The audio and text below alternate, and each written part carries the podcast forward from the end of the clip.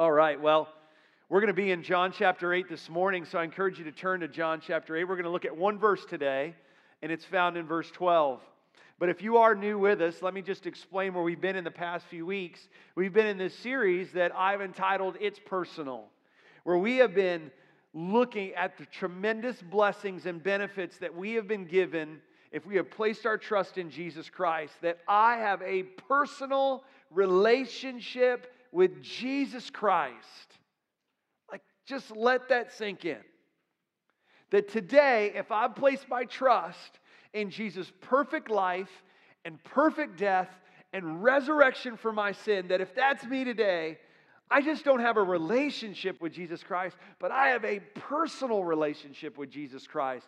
And personal, not in the sense of it's private, but personal in the sense of a possession, that it's a gift that God has given me that I can't earn, that I don't deserve, that it's not based on my merit or the good that I've done, but it's only based on God's grace and giving me what I don't deserve. Praise God. Today, if I place my trust in Him as my Lord and Savior, I have a personal relationship with Jesus Christ. And we've been walking through passages of Scripture just looking at the amazing blessings that we have because of that reality. First week, we looked at the amazing thing that we can say as followers of Jesus Christ, those who have a personal relationship with Him, that Jesus is my boast, that He's my source of significance, that He's my self worth, that I don't need to find that in my status or my strength or my stuff, but praise God through Jesus Christ, He's given me His status, His stuff, his strength.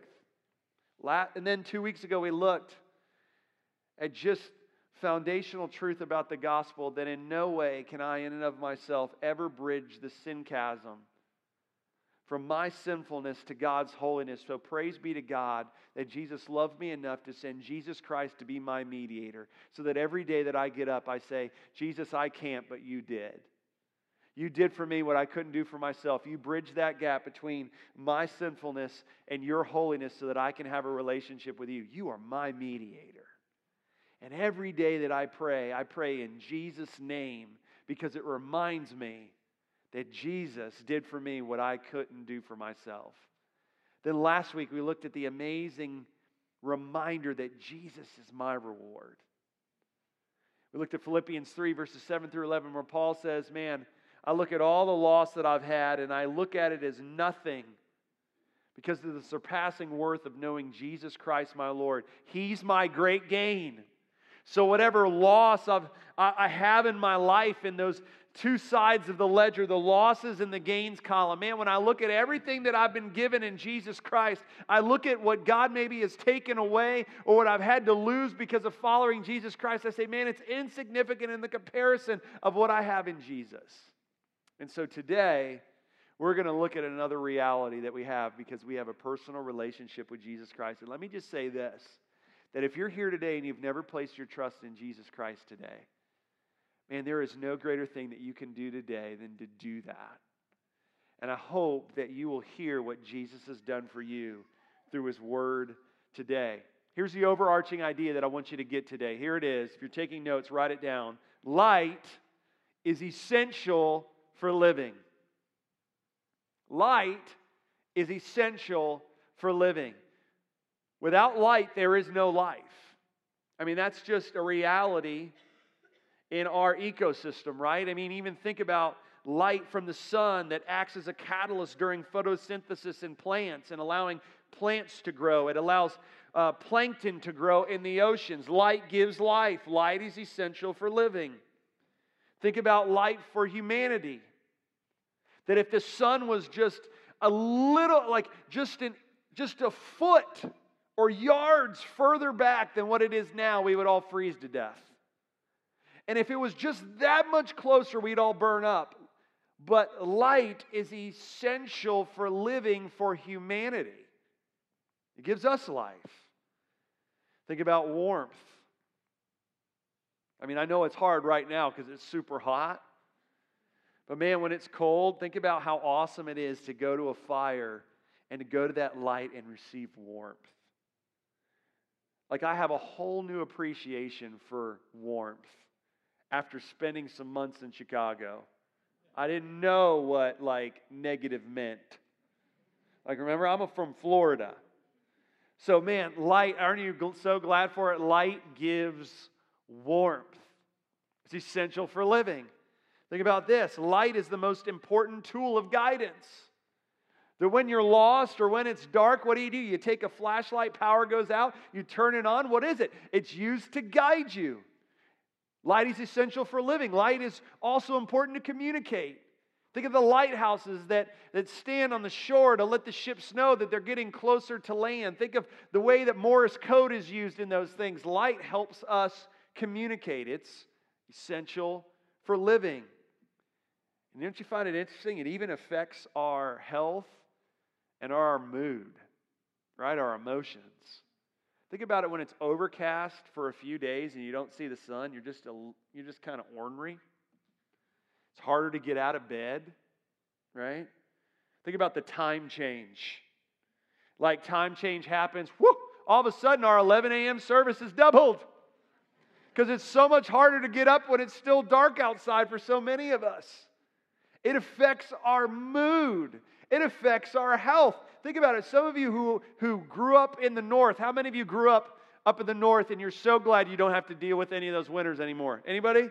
Remember when you used to have to be in front of that light just to help you because it was so dark and gloomy outside? Or just, man, I need some vitamin D and I need to get out in the sun. It affects our health and emotions. Why? Because it's that idea that I gave you at the beginning of this message. Light is essential for living. So here's the title of this message this morning Jesus is my light. Say that with me.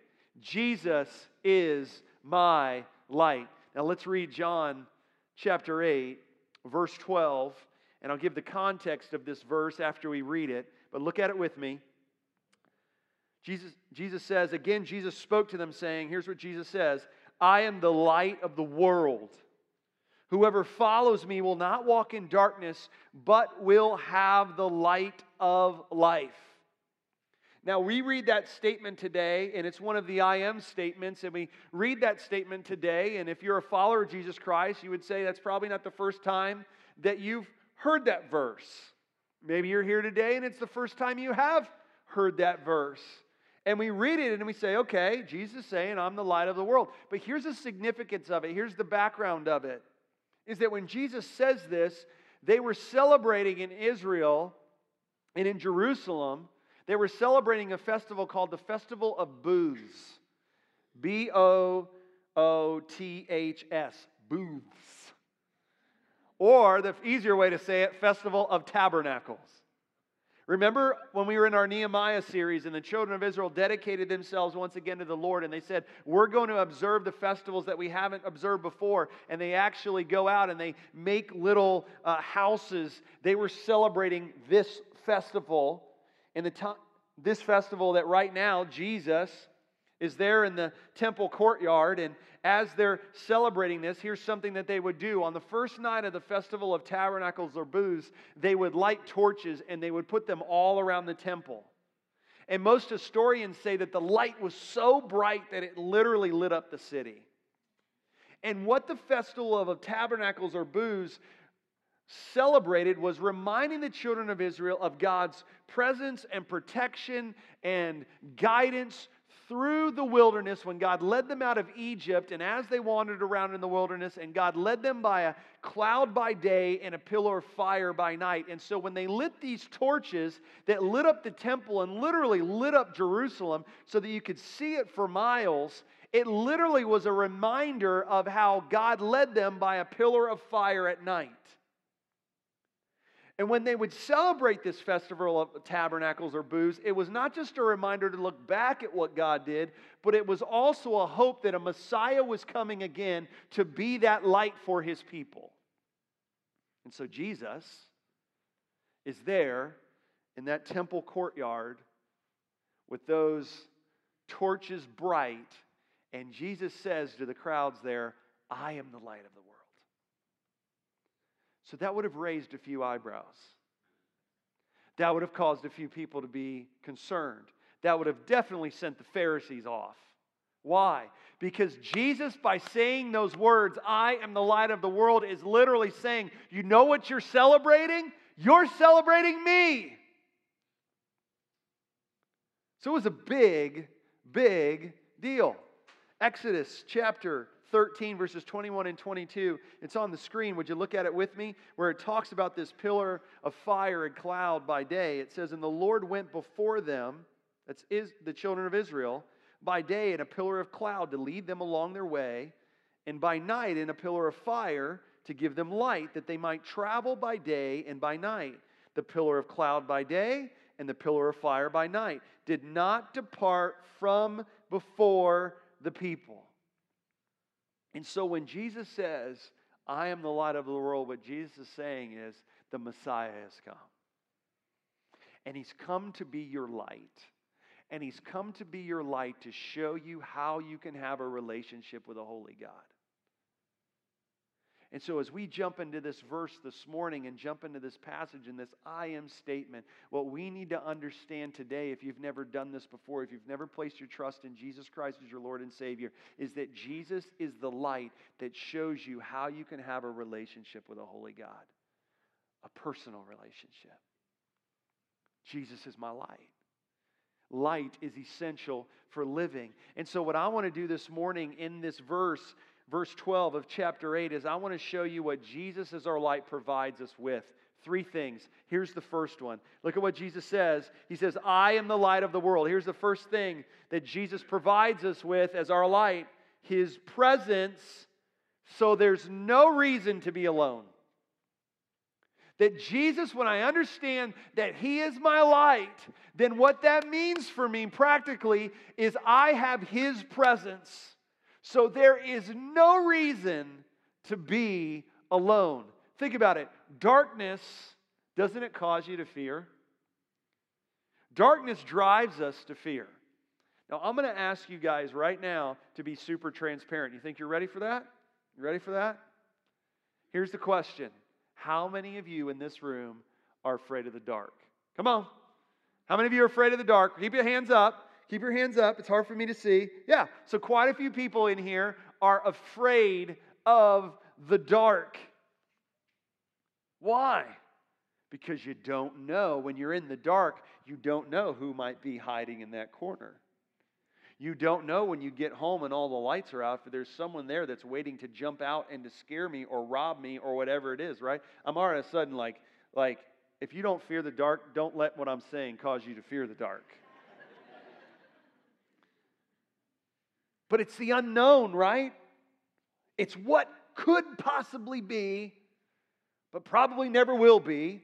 But it's that darkness, right? I mean, I remember when I was on a baseball trip in high school, and we took a trip uh, up to Tennessee to play in this tournament. And along the way, what we did is we stopped at Stone Mountain, Georgia.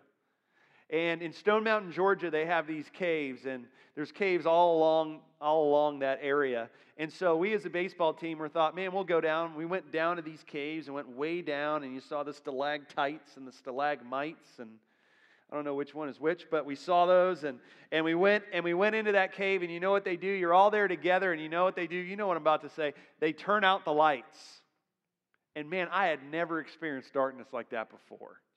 You know, when it's like dark in your house, and after a while, it's like, or like it's in the middle of the night, and you get up and your eyes are adjusted, you know, and you can kind of see even though it's dark. Man, there was no adjustment. I remember when those lights went out, it was pitch black. Like you could put your hand in front of your face and you could not see it, and your eyes never adjusted. And I remember as soon as that happened, it was literally like, like all of us guys all acted trying act macho and everything, and all of a sudden it literally felt like everything closed in. It was dark, it was black.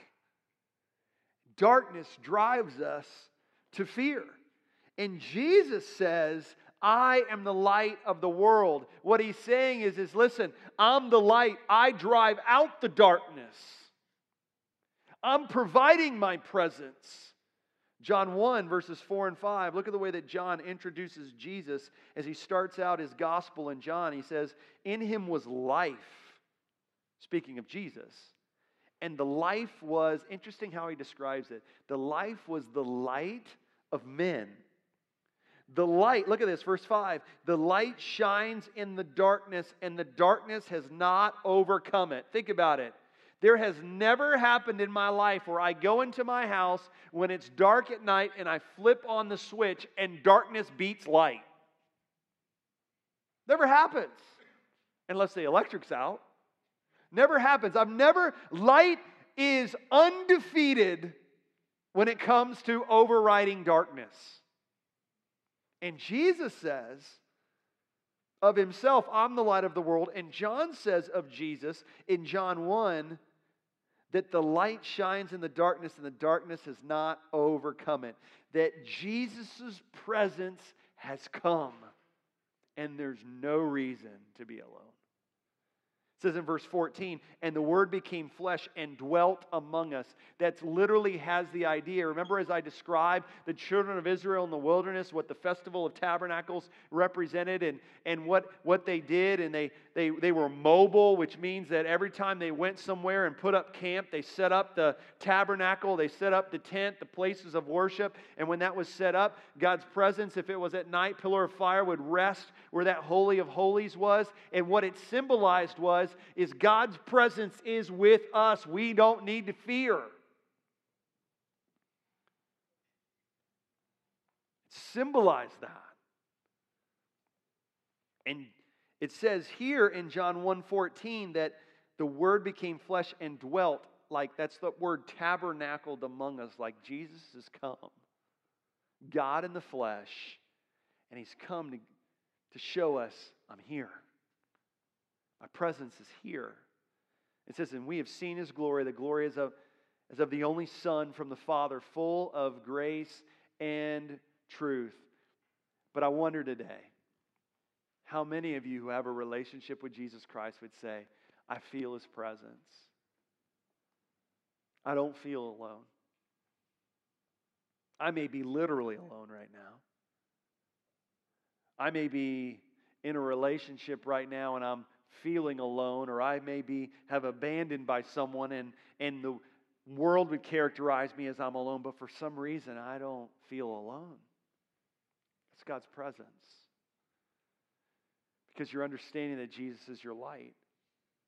But I venture to guess that there's probably people in this room that when I made that statement that Jesus is my light and he provides me with his presence, so there's no reason to be alone, you would say, But I feel alone. Because here's the reality it's only when I get with God alone that I no longer feel alone. I wonder if you're feeling alone this morning. My question to you would be when is the last time you got alone with God and opened up His Word and fell on your face and cried out to Him? When's the last time?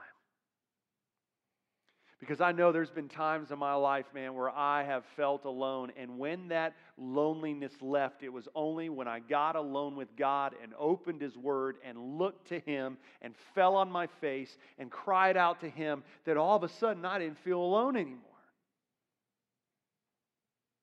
When's the last time? Because here's what I know and when I look at God's word, I see, wait a minute, Jesus is my light. And if Jesus is my light, that means that he's given me his presence. So there's no reason to be alone. So if I'm feeling alone, I'm saying to myself, where have I wandered? And I need to get alone with God so I don't feel alone. I love Psalm 139. Like if you're feeling alone this morning, a passage of scripture that you ought to go to today or tomorrow or whenever you feel alone is Psalm 139. Because it's a great psalm that reminds us of the presence that we have as a gift from God by being one of his children. And let me just read to you verses 7 through 12. Look at what it says. Where shall I go from your spirit? Like, we're just going to get a bunch of rhetorical questions here, and the answer is, I can't. Where shall I go from your spirit? Where shall I free, flee from your presence?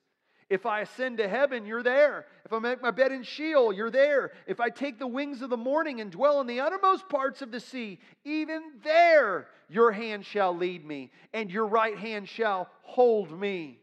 If I say, Surely darkness shall cover me and the light about me be night, like even in those times where I want to say and I want to feel that it's darkness around me and I can't see any light, look at what the psalmist says even the darkness is not dark to you. How awesome is that? That as dark as it looks to me, it's not dark to my Savior who is my light. The night is as bright as the day, and the darkness is as light with you. Listen to me. The first thing that Jesus, my light, has given you and given me, and if you're here today and you've never trusted Jesus Christ as your Savior, that He offers you through a personal relationship with Jesus Christ, is His presence. There's no reason to be alone. Here's the second thing He gives us His protection, so there's no reason to be anxious. Look at what it says. He not only says, I am the light of the world, but Jesus says, Whoever follows me will not walk in darkness. He's given me his protection. There's no reason for me to be anxious today.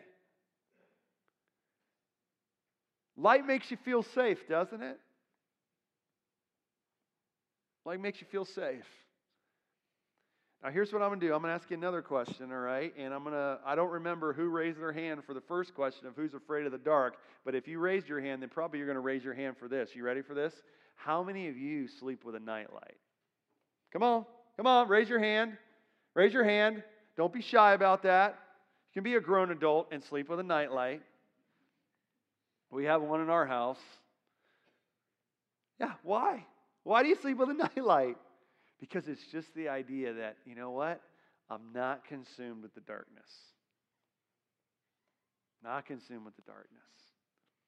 And here's something I found, you know, it is Father's Day. Here's something I found with my kids is they can be totally scared to death of the dark or they watch something that they shouldn't have and they didn't they thought they were so brave when they were watching it and now it's time to go to bed and they're the most fearful kid in the universe but you know all of a sudden it's like if they sleep by themselves they're totally freaked out but as soon as dad lays in the bed boom, gone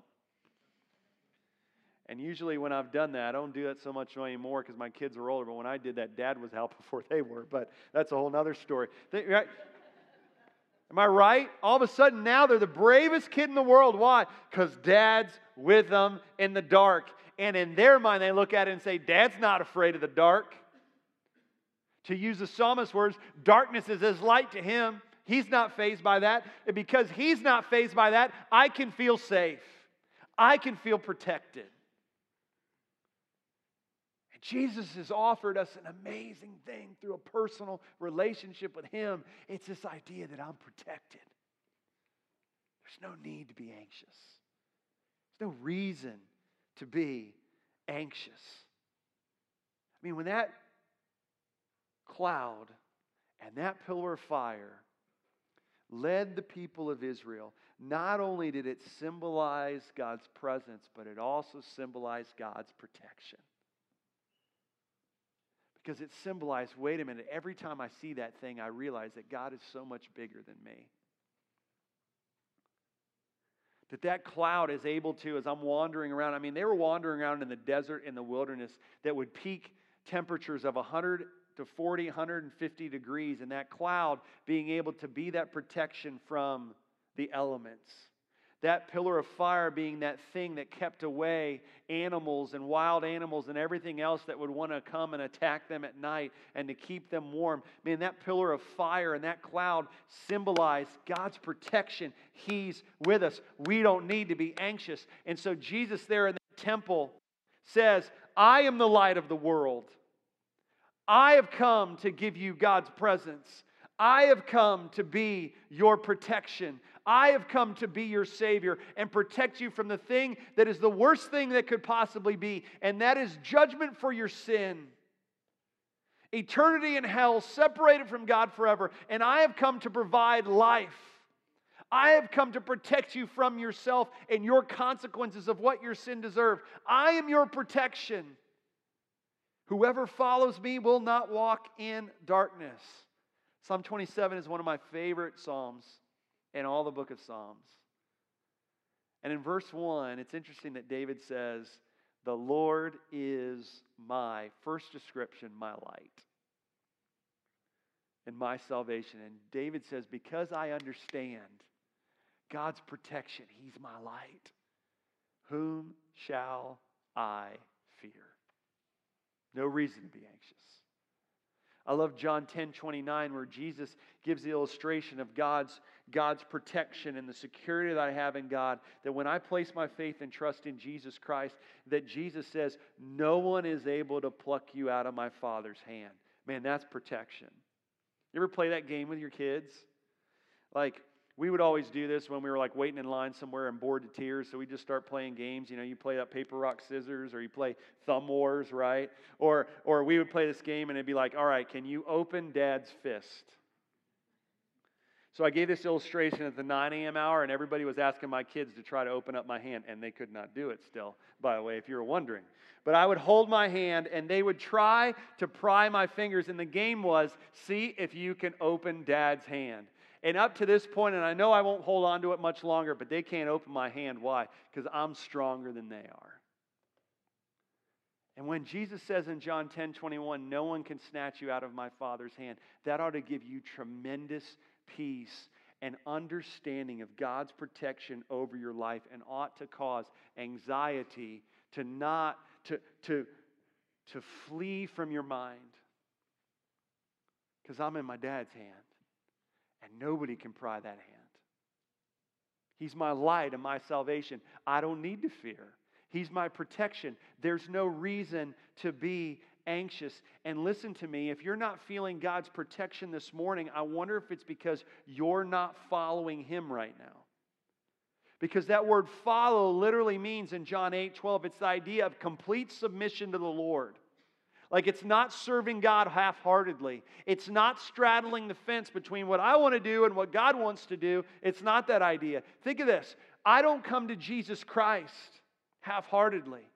I come to Jesus Christ when God opens up my eyes to realize that I am dead in my trespasses and sins, Ephesians 2. There's nothing that I can do to warrant a relationship with God, that there's no good that I can do to ever earn God's favor, Ephesians 2 8 and 9. So I am laid bare before God, and I say to God, God, it's only because of Jesus Christ that I can have a relationship with you. I trust in his perfect life in place of my sinful life. I place, I believe that Jesus died for my sin and paid for me what my sin deserved. And I believe he rose rose again three days later so that today I can place my trust in Him and know that I will have a relationship, a personal relationship with God through Jesus Christ. Like, I don't come to that place half heartedly. And Jesus says, Whoever follows me will not walk in darkness. That if I am pursuing Jesus Christ as my greatest treasure and I'm following him, there's a promise there that I won't walk in darkness, that I have his protection, that I don't need to fear. Listen to me. The safest place for you to be is following Jesus. It's the safest place. I remember being a teenager and sometimes getting anxious about what I was going to do or what God, where God wanted me or how this was going to work out or how that was going to work out. I remember my dad told me when I was a teenager, he said, Johnny, the safest place to be is in the will of God. Safest place to be. I mean, if God's will for my life was to send me out, I'm going to have friends of mine who I went to college with that have sold everything, that are going to Iraq to share gospel, to share the gospel with people over there, going to where ISIS is heavy and everything else. And I look at that, I'm like, are you like, I'd be lying if I said it. I was like, are you serious?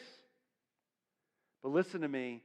They know that, that that's God's will for them, and that's the safest place for them to be. They're safer there than hanging out here in the U.S. Why? Because obedience to God and following Him is always the safest place to be in your life. It's where God's protection is felt the greatest, is when you are following Him. And when you sin, you fall down on your face and you ask forgiveness of it and you repent and you get back up and you follow Him. It's the safest place to be. Jesus says, Whoever follows me will not walk in darkness. I have his protection. There's no need to be anxious.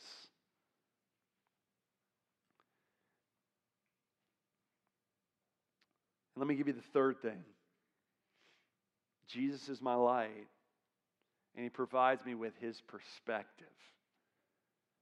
So there's no reason to be lost. He provides me with his perspective, so there's no reason to be lost. Look at how he finishes out this verse. Jesus says, I'm the light of the world. Whoever follows me will not walk in darkness. And then he says, but will have the light of life. Like Jesus will give me light for life, perspective. There's no reason to be lost. And I was thinking about this. You know, we don't know anymore in our age when we have phones and and we can if we're lost we can look up google maps and know exactly where we need to turn or where we need to go or or if you're lost and and you can't find your wife and you're in walmart and you're like you know gosh we've been here for 45 minutes like you know you're like where the heck are you? Right? And you know meet me here right? We don't even know what it's like to be lost anymore right? Because of technology. But i'll tell you what. I remember the feeling of when someone you loved or you were lost. Can you think back to those times before this, right? I remember when we were, there's some of you know this, others of you don't. There's six boys in our family. It's a lot of testosterone. God bless my mother. But there was, so I'm the oldest. And what that means is, is I had the privilege of hazing all of my younger brothers because I am the oldest. And so I remember one, one night, this was around Halloween, and we were going into Walmart. And my third brother in line, his name is Jimmy, was not a fan of scary mass. And so here's what you needed to know when you have a house of six boys, here's the cardinal rule that must be observed for survival. You ready for this? Never share your weakness. It's a cardinal rule when you have that many boys in one house. And we knew Jimmy's weakness. He hated scary mass. So, of course, being the oldest brother that I was and wanting to love him well, as soon as we walked into Walmart, I told my brother Adam, who's the second brother, I said, let's go find the scariest mask that we can and scare Jimmy. So we went, you're already judging me, but we already we went in there and I found the scariest mask. I don't even remember what it was, but I can promise you it was scary and it was ugly and probably nasty. And uh, I put it on, and Adam put it on, and we chased my brother around Walmart. Don't even ask me where my parents were, but that's another story. But but we chased him around, and I'm telling you, we scared him so bad that literally, after he ran and went out of our sight, we could not find him for what seemed like hours.